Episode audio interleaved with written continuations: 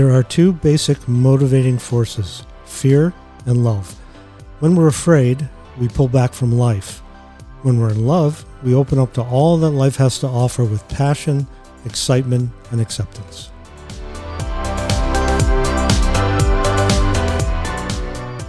Coming to you from our studio in Santa Barbara, California, this is the Fear Me Out podcast. We're not your typical self-help program. Our show takes a deep dive into those psychological issues that affect us on a daily basis. We hope to shift your perspective and have you experiencing emotions differently. Now here are your hosts, Kim Foskey and Doctor Dana Saperstein. All right, Fear Me Outers. Uh, we're going to continue uh, our series on, on relationships and, and what makes relationships work. And uh, it'll just be Dana and I today. And uh, I guess the first question I have for Dana uh, is, what makes a healthy relationship work? Well, Kim, I think that the the the first major ingredient in having a healthy relationship is having one with yourself and knowing yourself as deeply as you are willing. And that uh, the more connected you are to yourself, the more likely it is you're going to have a healthy relationship with the people in your life, especially a romantic partner. So we've talked about this probably on multiple podcasts, including probably one on its own. But how do we get in touch with ourselves? How do we really know ourselves? Because I think it's very cliche today to say that, yeah, I, I know myself. I, I've done the work. Uh, um, I'm enlightened and, and all those other buzzwords that are out there. But for those people that have actually done the work and observe other people out there that say they have done the work, they haven't done the work. And so peeling off a layer or two isn't really doing the work. So how do we know, how do we really know ourselves? Well, I think that uh, to know yourself, number one, it takes making a decision. That it's probably one of the most important things you can do in your life as an adult is um, do a deep dive into your psychology um, to to know how the relationships you had growing up and how your parents and all of that stuff, how it contributed to you becoming the person that you are. And, and, and taking a look at patterns that have affected your life and your decision-making. Well, especially in the name of love, because we are all, without realizing it, Uh, presented with a template by our family about what's required of us in order to be loved by them. And uh, again, if you think about your own experience, as a child, you were required to uh, not be the sensitive person that you are, to kind of stuff your feelings away and uh, try to do the best you could to please your parents because you lived in fear of violence and, and humiliation and shame. And that has a pretty powerful effect on, again, how things uh, move forward for you in the name of love. Uh, you know, your first wife, second wife, both people that required, from your perspective, to be rescued from their their pain and suffering. Is that fair to say? Absolutely. And how did that how did that happen from your understanding of yourself now? Well, it happened because of the pattern that I experienced growing up of of being a caretaker. Um, wanting to make everything okay, um, taking on other people's emotions, taking on other people's pain. It was familiar for me. It was, again, my form of validation and, and credibility um, and the way that I sought love. Okay. And um, so what compelled you to take a look at yourself on as deep a level as you have? Based on those experiences. And I think I've mentioned this before if people have listened Um, throughout the thirty or some odd episodes now.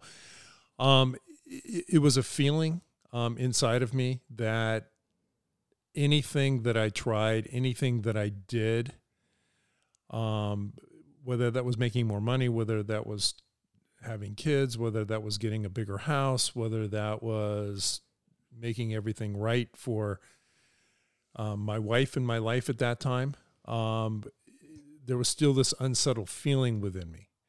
And even after getting divorced and, and working through that dynamic, there still was that unsettled feeling within me that I was, and I hate to use the term, I was living a lie.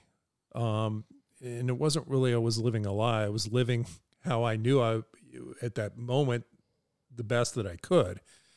It was that I was an, being an actor in my life at that time is the best way I can describe it, right? I was um, conditioned to be somebody that I probably wasn't meant to be in that way, in, in terms of of taking on, again, people's emotions and and and trying to put out fires and and, and taking on other people's energy and and just trying to make it better.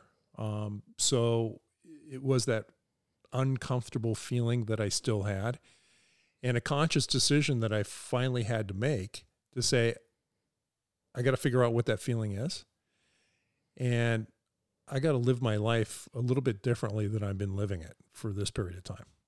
So um, you listened to that voice inside of you. I'm assuming that that voice was your intuition telling you that your recipe for love was based on false pretenses. Oh. Maybe it didn't come out exactly like that, but that's really what you're saying. Yeah, I think through a period of getting to understand myself and really doing the work and getting through the grief, the sorrow, the pain, the unhappiness, um, and achieving that clarity, that actually, it was uh, my intuition telling me how I need to be loved in the future. So that voice must have been strong enough to get your attention, obviously, and then it takes courage to move forward. Most people Uh, have an easier time externalizing their problems and seeing the world as being the source of their discomfort and the things that don't go well? Well, I did. I mean, I certainly did that, right? You know, it, it was so much easier to armchair quarterback and, and finger point and, and blame everything or everyone for what you're feeling. Um, but I did come to the ultimate conclusion that there's a common denominator in all of your problems. And that's you. All right. And so it was how I was viewing not only my internal self, but it was also how I was viewing the external self as well. And looking in the mirror, um, it wasn't what I saw, it was what I felt. And I didn't feel like I knew who I was when I looked in the mirror. It was like, boy, you've put on this charade and have been a chameleon in, in so many situations, but you have no idea who you are. Well, the result of that for a lot of people, in my experience, Kim, is that uh, you can't ever trust the love that comes your way, because on some very deep level, you know that it's not based on who you are, it's based on who you needed to become to survive. And so that is a recipe for disaster, because if you can't trust the love that you're getting, how do you ever feel secure in a relationship? Yeah, and I probably could have, if if if my wife hadn't asked for divorce, I probably could have gone on for years, you know, just that same way, thinking, okay, this is my lot in life.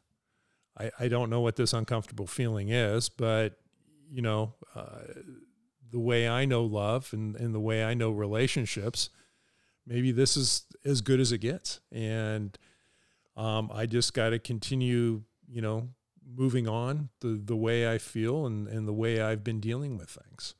Um, so I, I think not that getting a divorce or, or being divorced or, um, or being a single father is essentially a good thing.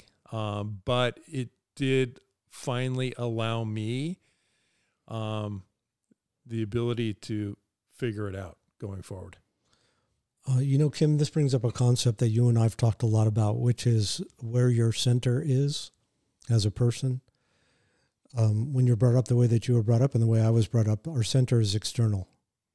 Right. Our, our, our orientation toward our relationships with other people comes in the feeling of anxiety that if we don't take care of them, then we're not going to be in a safe place. Well, I certainly saw other people and, and, and saw other relationships, sought out other relationships, you know, um, especially with, with father figures or parental figures, because I saw something better out there, but I didn't really think that was for me.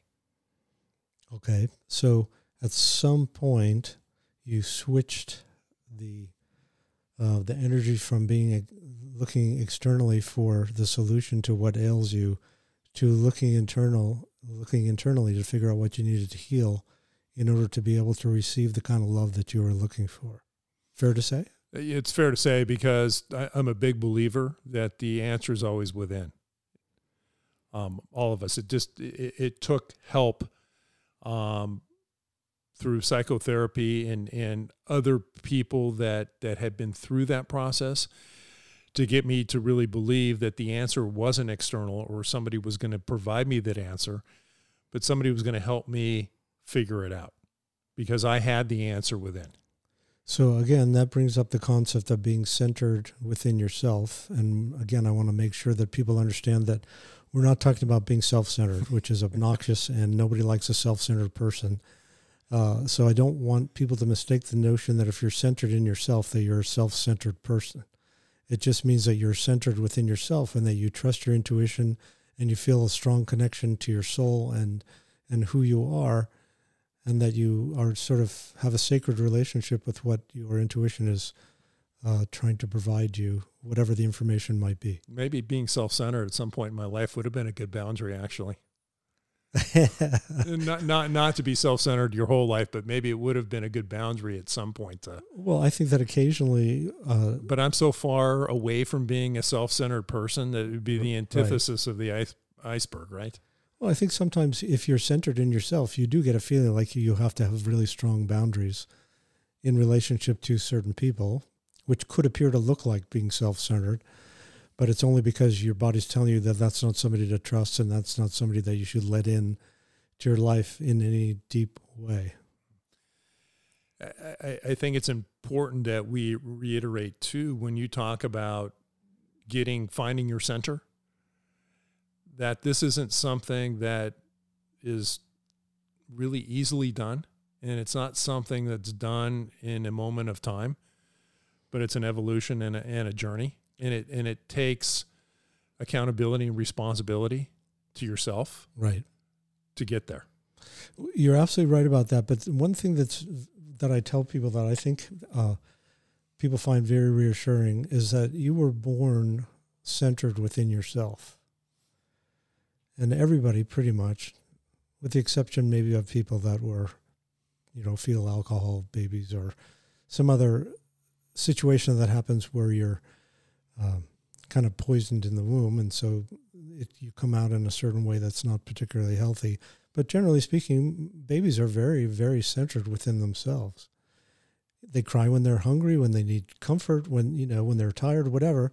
There's no hesitation in expressing your needs as a baby at all, for most people. And we're very slowly or sometimes quickly shamed out of uh, of being centered within ourselves, or we just automatically start to focus on the pain of others, because if you are with people who are in an enormous amount of pain and they're pretending like everything's normal, it's going to create anxiety inside of you because you can't tell what's real, what your body's telling you, which is you're in danger, or what the people around you are telling you, which is everything's fine, and what are you making such a big deal about?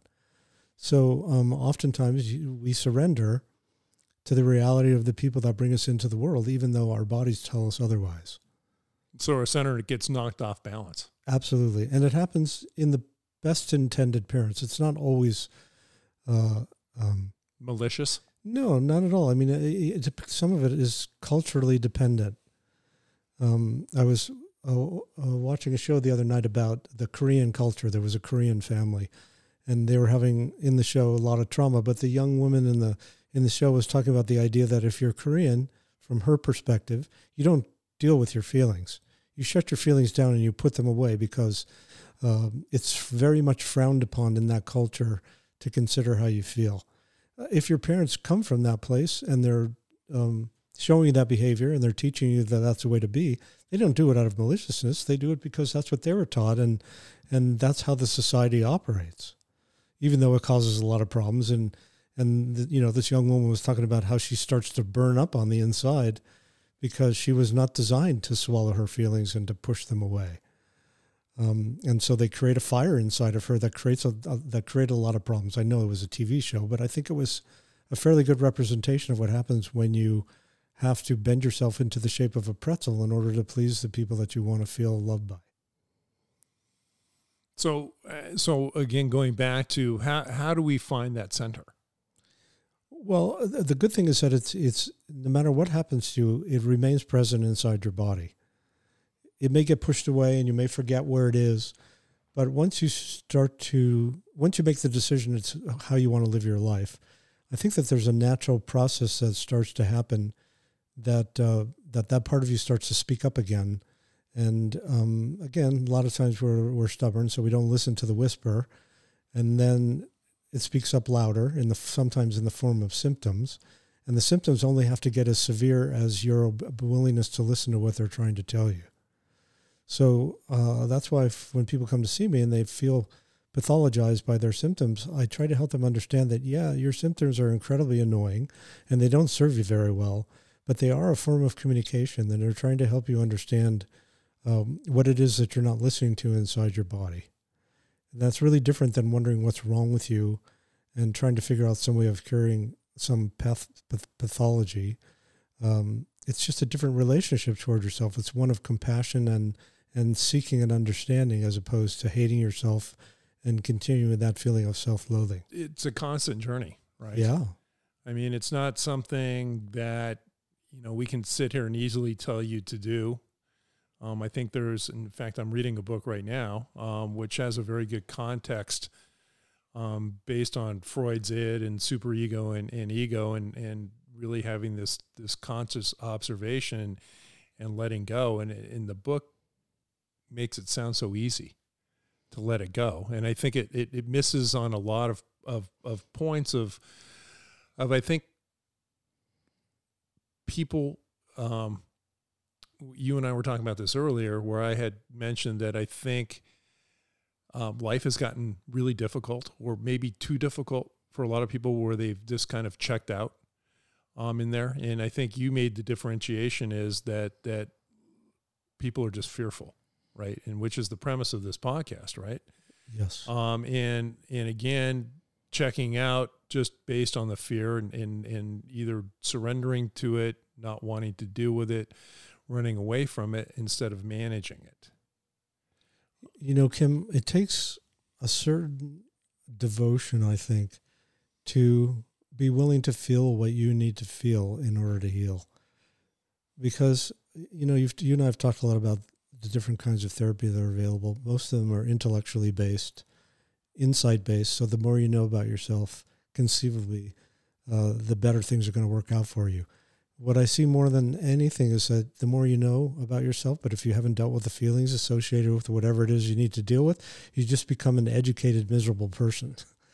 And so the idea is, yeah, we all want to know. We all, you know, nobody has a feeling that they don't try to explain in some way. Um, but the key is to really learn how to tolerate the passion that your feelings will bring to you if you choose to let them be the central part of your existence. And, um, yeah, it's a little bit scary, but, you know, maybe it's just because of the way that I'm designed that I really enjoy the feeling of intense emotion. Um, I lost one of my animals recently, and I can't even tell you how devastating it was. And I cried for hours. And, you know, by the time I was done, I was destroyed. But at the same time, I felt like I, I honored this loving, uh, you know, this animal that was so important to me and that I... and that I w- was able to really process the depth of my connection to him and how much I'm going to miss him. And every time I look outside and see where he's buried, I just, oh, it just gives me a, the feeling like, oh, my poor little guy, where is he? You know, and I don't think that that makes me a pathetic person, but I will say that it makes me someone who uh, is very much run by his emotion. And again, I don't want you to get the idea that I'm just encouraging people to f- express whatever they feel without using their brain to figure out, you know, uh, whether they should be expressing that feeling or not. Um, because that's what I believe why we, we were given our intellect is to decide what to do about how we feel, right? If I, if I get stopped by the police, I'm not going to express my feelings. That would be really stupid. All that's going to do is increase the fine I get for telling the person that, you know, that they're an idiot for stopping me and giving me a ticket for speeding. You don't do that under those circumstances. So people now understand that they have to know themselves. Yes. Which is the foundation of a healthy relationship, not only with yourself, but with, with somebody else. Yes. So now we have listeners that, that are out there listening that are either in relationships that, that are either good relationships or they may think are unhealthy, or they're thinking about leaving a partner, or they're out there dating or thinking, why can I, why can't I ever find a partner? Um, and so we're going to talk a little bit about not only healthy dependency, which you and I talked about um, in a previous episode, but actually how to have a good picker when you're when you're actually looking for a mate, um, a long-term partnership um, with somebody, and and how how people can actually do that. I know that eventually we'll have a, a, a dating expert on here, so anybody that's single out there, um, that that will be coming up in in future episodes. But you know, the context of, of actually finding your person, I think, is easy for somebody like you. And, and I'm saying that only because of, of your story. And I'm sure you'll tell your story again of how, of how you found your wife, and extremely difficult for somebody like me. You know, Kim, I really believe it gets down to how you feel about yourself deep down inside. You know, you and I have talked a lot about the concept of manifesting your reality, and and uh, part of that reality is finding a romantic partner. Um, we should I, probably talk about manifesting first, because uh, I, I, that's another cliche term I think that's thrown out there um, in the media and on social media and, and, and in books, that all you have to do is have these positive thoughts about what you want in your life and it magically happens, right? And you and I have talked about magic thinking, and that's magical thinking, right? Right. Manifesting actually is a thing. But again, going back to how we started this episode about knowing yourself and having a good understanding about yourself and having that mental clarity, that's what you can manifest from. You cannot, you can't be clouded or not know yourself and actually have healthy manifesting. Well, that's, I mean, the simplest observation of that is people that win the lotto. Right, right, and, and right? are broke the next week. Well, within two years, eighty percent of the people that win enormous amounts of money are worse off than they were before they won the money. They've lost all their friends. They've lost all the money. Their lives are completely destroyed. They lose, usually lose their family. Uh, and the reason that, in my opinion, that that happens is because um, they got a windfall that they don't deep down inside feel like they deserve. So they become very self-destructive and careless. And I believe that's the same thing that happens in most of our relationships, that if you don't believe you deserve uh, clean love, you'll manifest the same thing back into your life over and over. That's right. And, you know, how many people do you know? I know tons that, you know, they finally get the courage to leave a relationship and they think that that's the answer, which a lot of times it is. But then they go find the same person in another body, and we scratch our heads and think, do they not notice that they just found the same person in a different body? But most people assume that um, that uh, th- that all you got to do is get rid of whatever it is that's troublesome. Because the grass is greener on the other side. That's right. But if you don't change your template inside of you about what love is and the kind of love that you feel like you deserve, I mean, you're just going to repeat the same pattern over or, and over. Or, or who you are. That's right. It all gets down to how you feel about yourself. Right. And again, the rescue fantasy is really powerful for a lot of empathic people, because you spend your life trying to rescue your fantasy, your, your family, and then you just bring that recipe into your love life when you get old enough to, to start um, having romantic relationships. And it does not change until you understand that uh, that recipe is a recipe uh, that's d- destined for disaster. Because I'll tell you again, I know I've said this before, but every single time I work with somebody whose relationship is either failing or has failed, I ask them the same question. Did you have any idea that this issue that broke your relationship up was uh, a part of the picture? And I will tell you, Kim, nobody has ever said no. Yeah. And then, I mean, I mean, when you do a postmortem of a relationship, right, the yeah. red flags were always there. Right. And and so then the obvious question is, well, what were you thinking? That you engaged in a relationship that you knew wasn't going to work in the first place. And as you know, well, it's the analogy I use, right? It's like, so if you were going to build a home and you're and you notice that the foundation that you just poured is cracked, would you still build that home? Uh, because eventually, some people would. Of, some people would, but well, a lot of people in relationships do, yeah, right? Yes. Thinking that that's only a crack, right? It's not going to mean anything. But eventually that house is going to fall down, right? That crack is going to get bigger. That crack is going to go out in, in multiple directions, and, and eventually that foundation is going to fail. Yes, and most people act like it's a giant surprise that that happened, even though they knew ahead of time. Because everybody says to me that they use magical thinking in order to get past what their intuition is telling them. I thought he was would change. I thought she would change. I was really scared to be alone. You know, I've heard every fantasy that you could imagine that a person would apply to a relationship that it doesn't ever come true. Oh, you know, we're going to have another kid. It's going to make the relationship better. Uh, I don't know about you, but having kids is not an easy thing.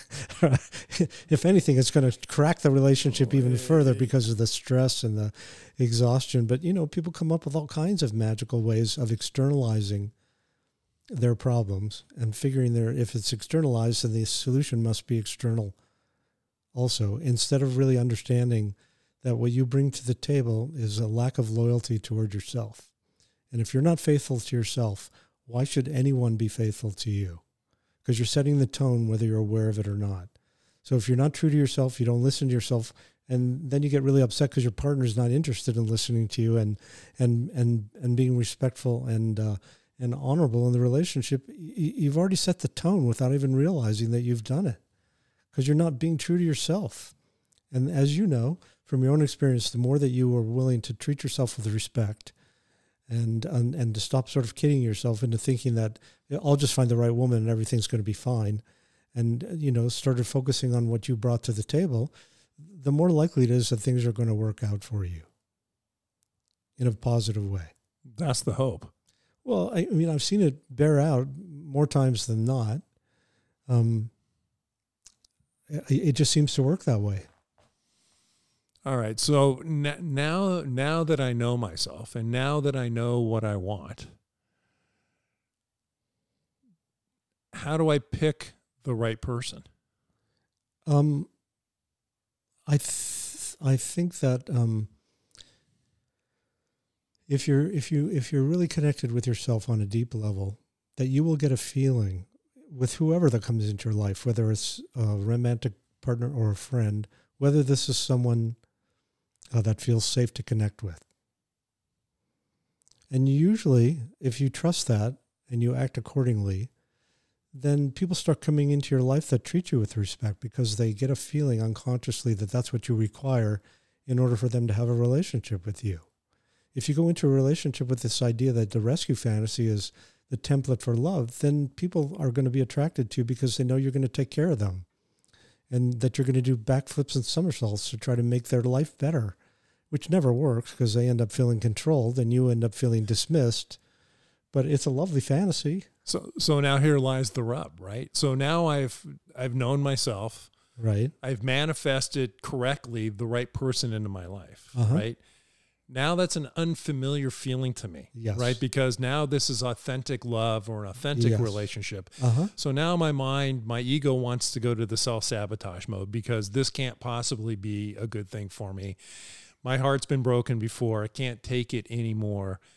Um, so I want to make sure that I find fault in this relationship before this person finds fault in me. Then it's their problem, not my problem. And so be it. And I'll move on to my...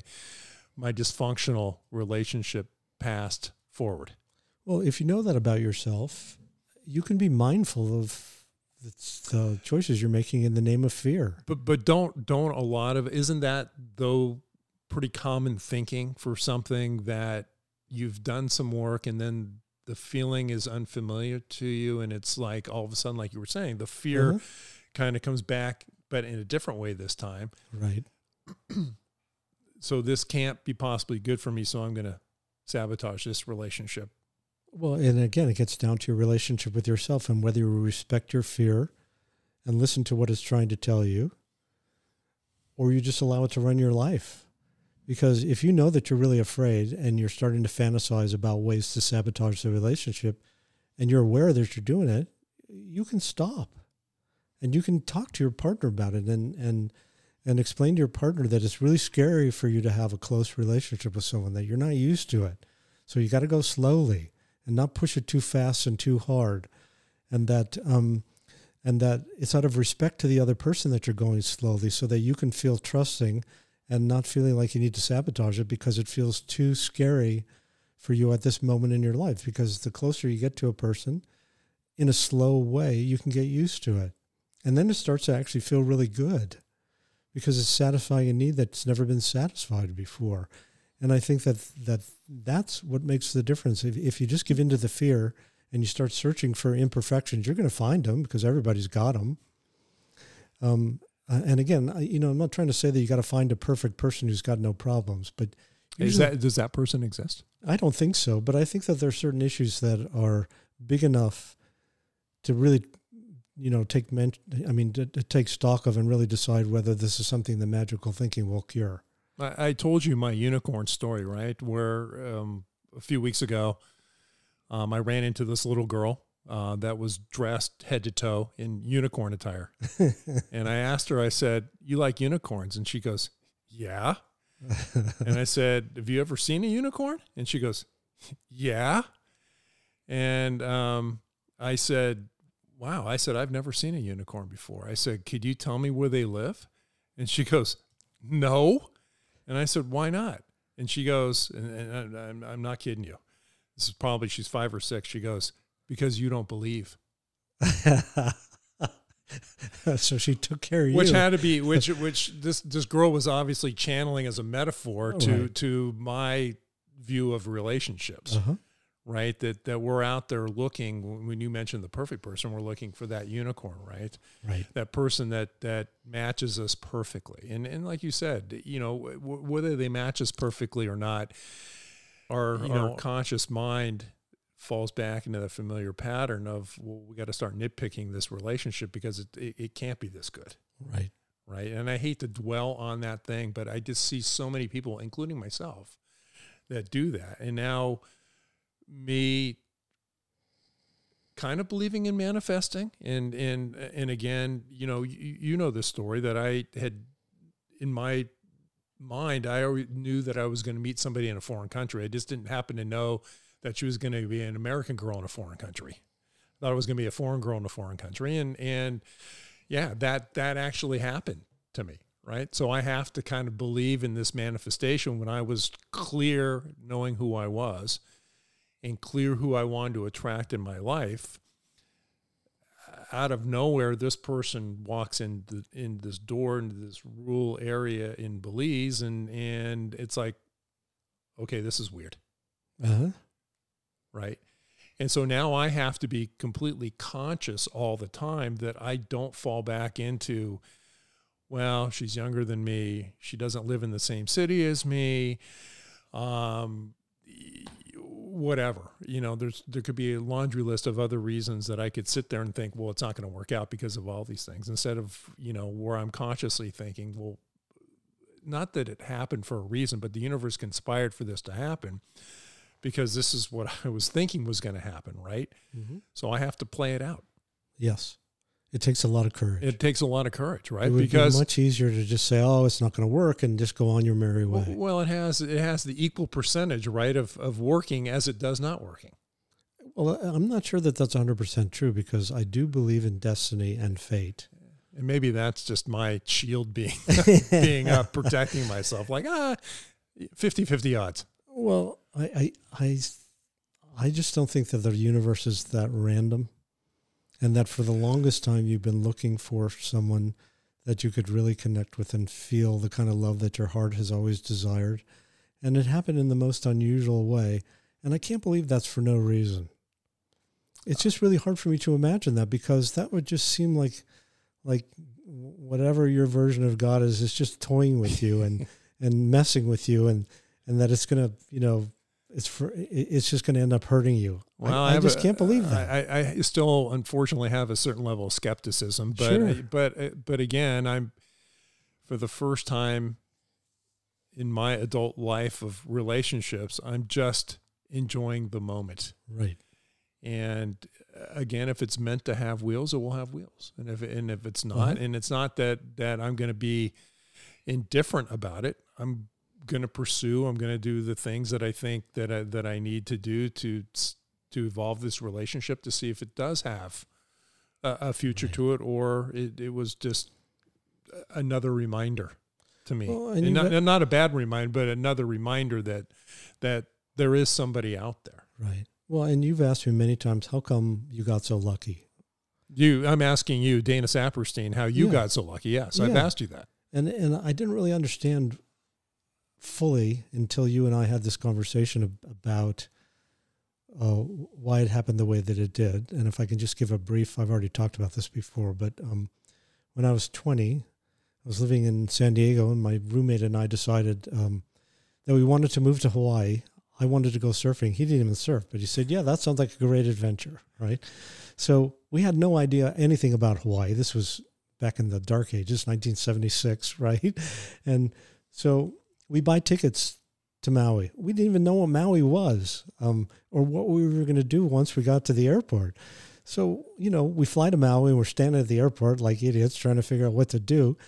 And some man walks up to us and says, hey, what do you guys, you know, what's the deal? And I said, well, we just arrived. We have no idea where to go or what to do. And he said, oh, throw your surfboard in my truck. I'll take you to, uh, to the, you know, other side of the island where most uh, new people come.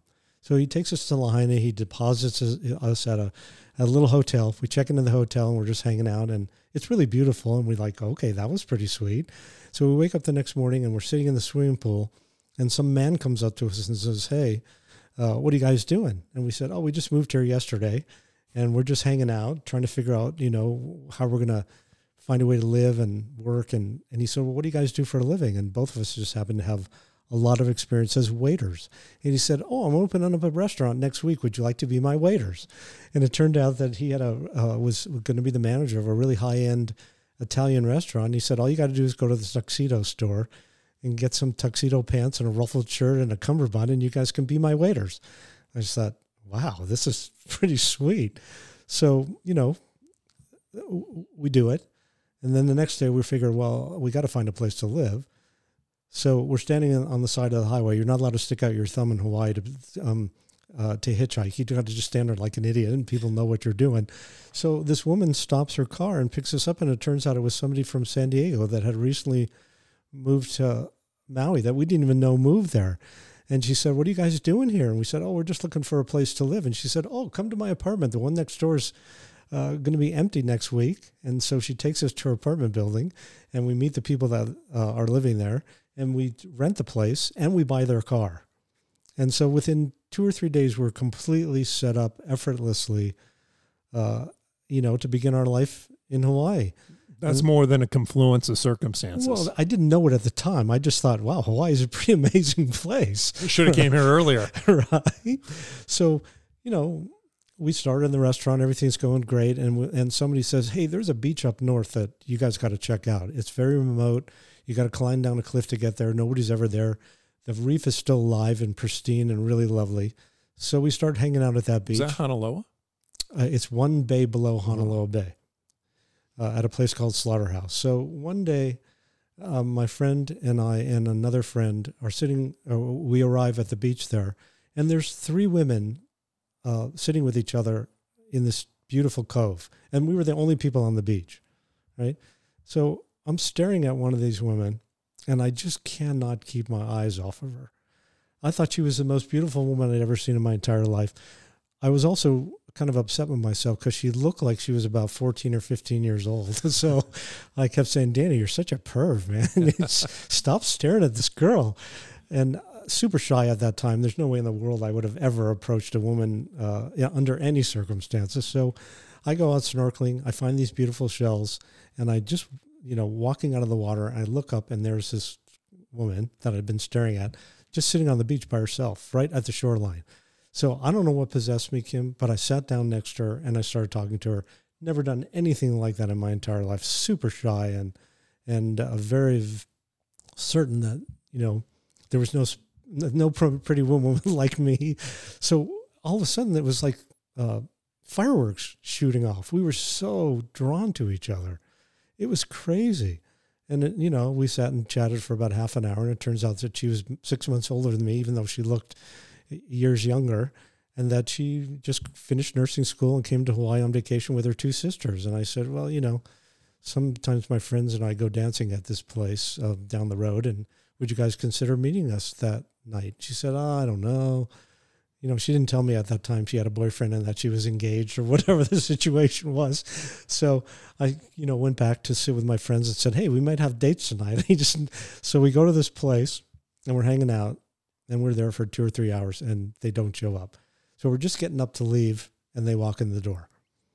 And so I start dancing with this woman and we absolutely fell madly in love with each other in that moment and spent the next two weeks, uh, Uh, inseparable. I mean, it was, uh, you know, Hawaii and how romantic it is and how when you're twenty, you know, what things are like. It was a most amazing experience. But her sisters were really worried because I had long hair and I was a, you know, pot smoker and a, and a hippie. So they called Dad and said, hey, uh, our sister's lost her marbles. You know, she's hanging out with a surfer dude and you better straighten her out in a big hurry. So he calls boyfriend, who ends up, you know, calling her and saying, I'm coming to Hawaii. And, and I thought that that was going to be the end of our relationship because um, the person that I met was not somebody who would ever be unfaithful. And it was only because of how powerful our connection was that, uh, that we were hanging out together. Um, again, I'm making a long, I'll make the long story shorter. Um, she ended up leaving Hawaii. I never thought I would see her again, but somehow she had my parents' uh, address. And a year or so later, she contacted them and we started hanging out again, and have been together ever since. I didn't realize the magic that took place that made life so effortless for me to meet her. And then when you and I were talking, I was thinking about what it was like when I was four years old and I lived in Brazil, and this woman came into my life to take care of me, who, upon looking at her picture after you and I talked, she looks exactly like my wife. Mm-hmm. Same body, same everything. And she was the person in my early life that taught me what love felt like for the very, very first time. So you had that imprint. So I think there was an imprint inside of me, and I think I, I, I without even realizing it, I was searching for that kind of love. And it was a healthy imprint for you. For me, because it yeah. was the first time I ever felt true love, because my parents were so out to lunch and my mom was so vacant that when this woman came into our life, I was like a little duckling following her around everywhere she went, because she loved me and I loved her, and we were inseparable for the for the time that I lived in Brazil. And I was so brokenhearted when we left her behind. And I think I spent the rest of my life trying to find her again. And I think I really did find her in my wife. Because when I look back, I realized it was that kind of love that she brought to the table. And it was so amazing to me to make that realization. So I think that that's why I got lucky, because I had that experience, even though it was short-lived, to know what true love felt like.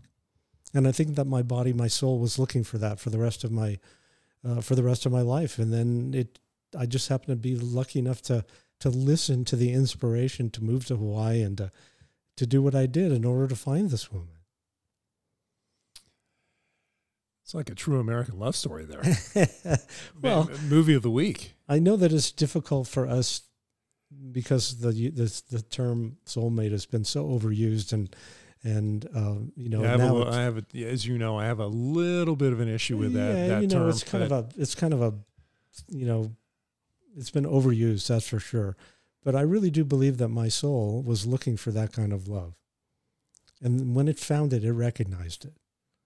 Because I was ready to marry this girl after I knew her for two weeks, and I was only twenty-one years old at the time. So I, I think it goes back to how we started this conversation about, you know, people figuring out how to pick the right person in their life, their person, right? Right.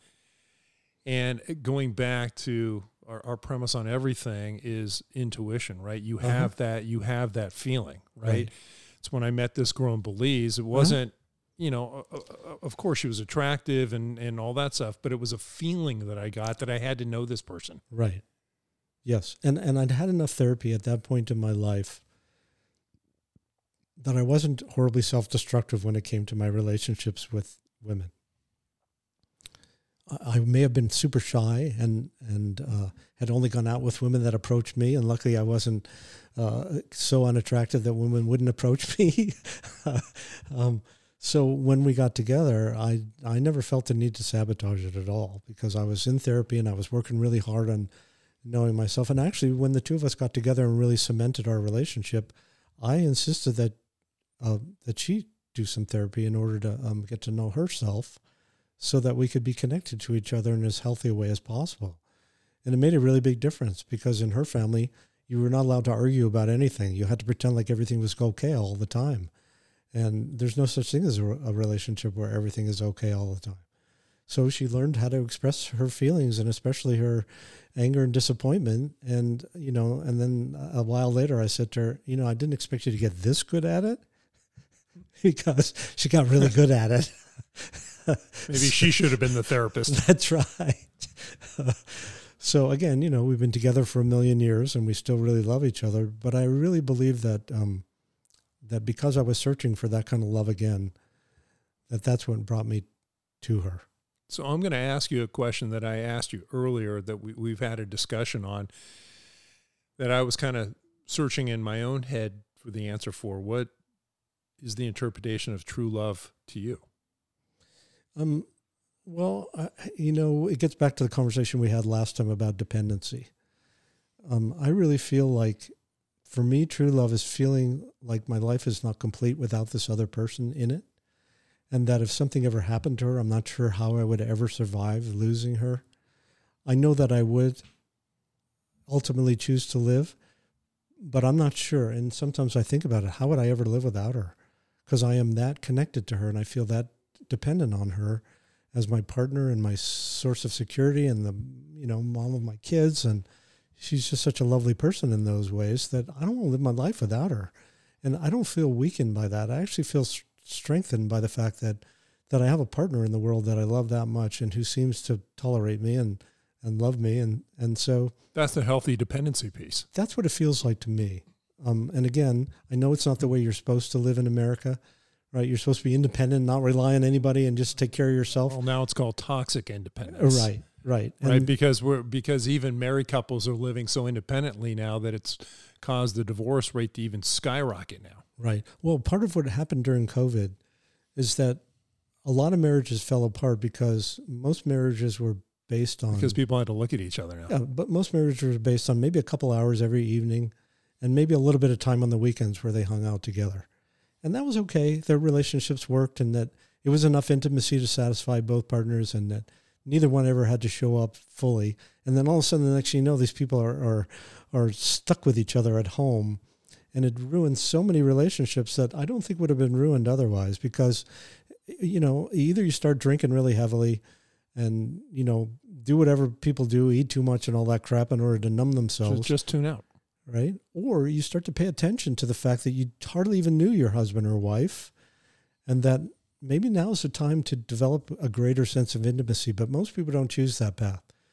And so uh, all the divorce attorneys I know went from maybe getting two or three or four clients a month to like ten a week, because so many marriages were falling apart because they needed to, uh, because they were forced to spend time with each other. Yeah, you were you you made an important uh, differentiation to me, uh, off topic, but you said whence disdain enters the equation for the other person in your life. Yes, that's pretty much the catalyst for it's over.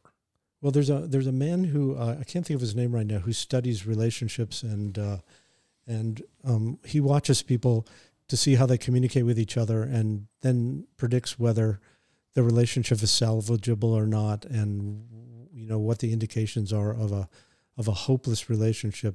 And in his uh, research, he's found that as soon as disdain enters the picture, it's pretty much hopeless.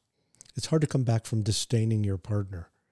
And people get to that point where they just absolutely start to hate each other, and they can't even stand each other's presence because it just reminds them of their loneliness and their emptiness and all the stuff that um, they were hoping that the relationship would take care of. Um, and it's really sad because, you know, that stuff was always there, but they were able to sort of cover it up by um, being in a, in a fantasy type relationship, either through rescue or who knows what. And then that starts to fall apart, and then you realize you don't even know the person, or you don't really even like the person that you're married to. And it's quite sad because, it, you know, the divorce rate's really high in this country. Yeah, I, I almost think now that, that people get into relationships knowing that that probably could be the end result, or or may be the end result into it. Um, and almost that gives them an out already. Um, it's just like... Uh, that I don't really have to work on it that hard, because if it gets really that hard and, and it gets painful and I have to ex- exert that much of bandwidth, just easier to get divorced and move on, because the grass is greener on the other side. I don't really want to evolve the relationship. Right. I really don't want to get to know me, and I surely don't want to get to know you more. So it's just easier to just to, to sign this piece of paper, pay some money, and and move on to the next relationship. Well, you know, I, you remember when we were little kids, I know I'm older than you, but there used to be a wash, uh, appliance repair people, and there used to be T V repair people. Oh, I remember the milkman coming into the house and putting in the refrigerator, yeah, so I mean, I'm not that to, young. There used to be all kinds of people that could repair things when they broke, and, and that we we looked at stuff as being repairable. Right. There's no such thing as a, re- a repair person anymore. If something breaks, you just throw it away and get another one. And I think that that concept has affected our relationships also, that um, that it's so much easier to throw it away than it is to repair it. And I think that's really tragic, because I think that a lot of relationships could be repaired if people had the courage to take responsibility for themselves. So when I meet people and I'm working with them, I always say to them, you know, you're, you've become an expert at your partner and all the things you don't like or like about him or her. But your expertise is only going to make things worse, because it just makes you really good at blaming the other person for the problems. What you need to do is become an expert on yourself and recognize what you're doing or not doing that's messing up the relationship. So if you're willing to switch from blaming your partner to taking responsibility for yourself, I may be able to help you salvage your relationship, but not otherwise. So we've talked about what it takes in your in yourself to develop that healthy relationship and then move on to a healthy, loving relationship. We've talked about manifesting and, and clarity and trusting your intuition in terms of your picker and not, and not your your uh, Excel spreadsheet of of everything you want in in a partner. Um, so what makes, what's the makeup of a healthy relationship? What keeps a healthy relationship going? You've been married for, for some forty odd years. We'll, we'll have some uh, future guests on the show that have been married, I think, over for fifty years. Um, for somebody that was in a relationship for eleven years, um, which doesn't seem like a very long time, looking at people that have been married twenty years, thirty years, forty years, fifty years, is, uh, I can't fathom that. Right, I can't fathom how you keep how you keep that going. How does that love continue to continue to evolve? How do you continue to keep that relationship fresh? Um, and, and and I know there's the you know um, the give and take factor. There's the constant communication factor. There's not walking on eggshells and being transparent and vulnerable with your partner, but without vomiting on them in, in that way. But I'm kind of interested, not only from my standpoint, from the listener standpoint, that are, you know, trying to figure out, uh, you know, if we're in a relationship, have found the re- right relationship, hope to find the right relationship. How do I keep the magic going? Uh, well, is that the, is that the, Billion dollars, a million dollars doesn't sound like a lot these days. So is that the billion dollar question now? Well, I think it gets back to something we just started to talk about a few minutes ago, which is uh, um, the concept of your soul leading you toward uh, somebody that you're destined to be with. Um, you can call that a soulmate if you want to, if you're willing to entertain that overused term. But I think that there is an internal recognition when you really fall in love with somebody that you respect very deeply, and that you feel like you don't want to live your life without, that you take responsibility for yourself. And whenever there's a problem, it's so much easier to blame your partner and so much easier to think that your partner is the one that's causing the problem. Um, I think that what's kept my marriage partly healthy in that way is that um, anytime my wife and I have a disagreement, I remind myself that I am not the easiest person in the world to live with. So I may be right about whatever it is we're arguing about, but that's not the point. The point is, am I being respectful? Well, and she agrees with you, too, on that on that premise. I know that. But but my idea is, you know, why don't you be grateful and gracious towards somebody who's willing to live with you and take such good care of you? And that, yeah, of course, you may be right about whatever the point is you're trying to make, but in order for you to be right, the other person has to be wrong. And I don't know about you, but nobody likes to feel wrong. It's humiliating. It feels shaming. And so I try my best not to... Uh, well, it's like they say in a successful negotiation, and I'm sorry, I'm using a business analogy here, but it has to be a win-win. Otherwise, it's not a successful negotiation. Yeah, one yeah. one can't take more than the other, or at least the other person can't think they got taken for, right? That's right. There has to be there has to be this quid pro quo, a, a, a little bit. Maybe somebody got a little bit more than the other, but it wasn't unfair. Right. Well, but the other part of it is that um, if you know yourself well, and one thing I know about myself is that when I get angry, um, my mind becomes crystal clear. And the angrier I get, the clearer my mind becomes.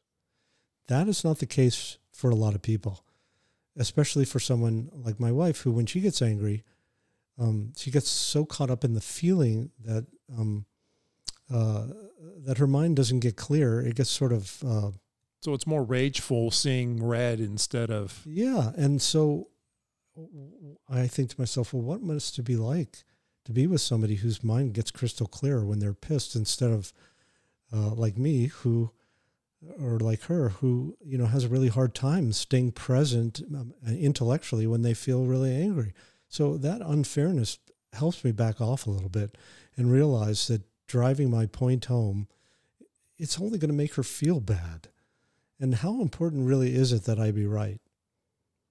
Even though, you know, we all like to feel right, and we all like to feel like, you know, we're the, uh, you know, the masters of our destiny and all of that. I try to win on principle. Yeah, I try to step back from that mm. notion and and um, try to express myself in a kinder way than I would otherwise. And I think that makes a bit of a difference, that that I try not to give up my kindness just because I'm really angry or feel outraged for some reason, to realize that not everybody's like me, and I can't expect the world to revolve around me in that way. Even though if you talk to my dad, he'd say that uh, that the revolve, you know, revolves around only us.